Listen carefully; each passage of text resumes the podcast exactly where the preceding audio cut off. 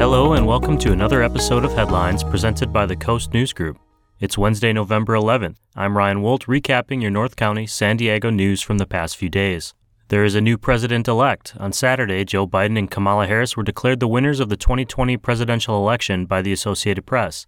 The current administration is still attempting to discredit this election and has filed lawsuits in multiple states alleging voter fraud, but so far they have been rebuffed by the courts. There's not been any evidence of the alleged voter fraud provided. President Trump has not conceded, and a turbulent transition seems inevitable. California state law allows the counting of mail in ballots received as late as November 20th, provided they were postmarked by Election Day. But most local races have already been called. Go to thecoastnews.com to find all of the updated county election results. At the time of this recording, San Diego County has reported 60,570 total cases of COVID 19. That's an increase of 2,591 new cases since just last week. 17 new coronavirus related deaths in the past seven days has increased that total to 908. The rolling 14 day positivity rate is at 3.3%. Unfortunately, the county's adjusted rate is at 7.4. That is multiple weeks in a row we've missed the 7.0 threshold, and San Diego County has officially been moved down the ladder into the dreaded purple tier. It'll take at least three weeks of consistent results below that threshold to move back out of that tier. The major changes this will bring will seem familiar, and they include restaurants, places of worship, gyms, and museums may only operate outdoors again. Maximum occupancy of indoor retail falls from 50 to 25%. Schools, unless they have already restarted in person learning, will be restricted to distance learning. K 12 schools already in session will be allowed to continue.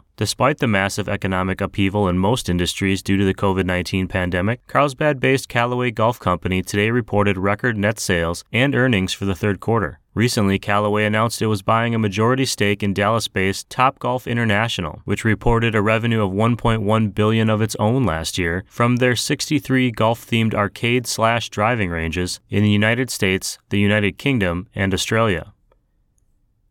Outdoor concerts and shows are back at the Del Mar Fairgrounds. The popular band Fitz and the Tantrums recently rocked local music fans at a drive in concert, which has become the new way to safely enjoy large live entertainment events since the onset of COVID 19. Approximately 400 cars filled with families and friends attended the concert, parking in socially distanced spaces surrounding a 360 degree stage lit with jumbo screens and bright lights. The concert was hosted by Concerts in Your Car, a California based company that will be hosting a variety of events, including concerts, movie nights, a holiday light show, and a performance of the Nutcracker at the Del Mar racetrack through the remainder of the year. And now, a quick word from our sponsor, Lazy Acres Natural Market. If you want to eat, drink, and be lazy this holiday season, Encinitas' very own Lazy Acres Natural Market is offering fully prepared and ready to reheat meals to make it easy for you to ring in the holidays. Order online at lazyacres.com or visit the store at 150 Encinitas Boulevard. The experts at Lazy Acres will handle all the details of your holiday meal so that you can kick back and relax. Details at lazyacres.com. And we're back. Senator Patricia Bates, Republican representative of Laguna Niguel, announced more than 2.5 million in state funds for housing-related projects in San Diego County. The California Department of Housing and Community Development allocated more than 4 million for housing projects in San Diego and Orange counties, including almost 2 million for the county of San Diego to be used for the construction of rental housing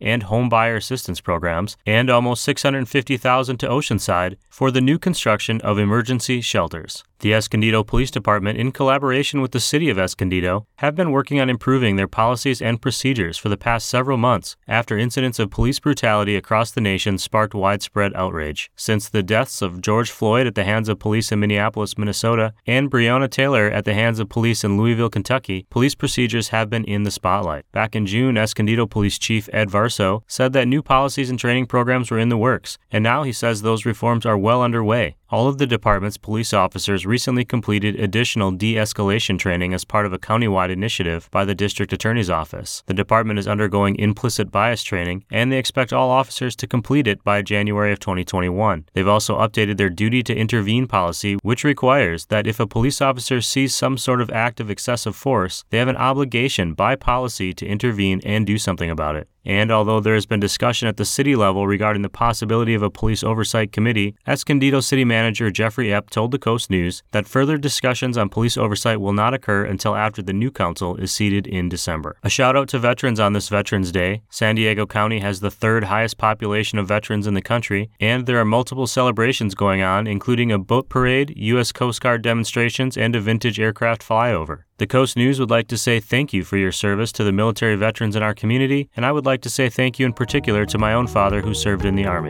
Those are the key Coast News headlines from the past week. Thanks to our great Coast News reporters Lexy Brodt, Jay Paris, Catherine Allen, Samantha Nelson, Dan Brendel, Steve Puterski, Caitlin Steinberg, and Tigist Layne, whose stories we recap each week. You can find all of these stories and more on thecoastnews.com or pick up a copy of the Coast newspaper. You can find them all over North County. If you like this show and want to hear more podcasts from the Coast News, please help support our podcast programming by becoming a monthly supporter. Click the support link on the coastnews.com podcast directory or on anchor.fm. You can find links in the show notes. Thank you for listening, subscribing, and reviewing the show. This episode of Headlines was produced and recorded by me, Ryan Woldt. Jordan Ingram is the editor in chief. The Coast News associate publisher is Chris Kydd, and our publisher is Jim Kydd. Thanks for listening, everyone. Check back every Wednesday for your local news headlines.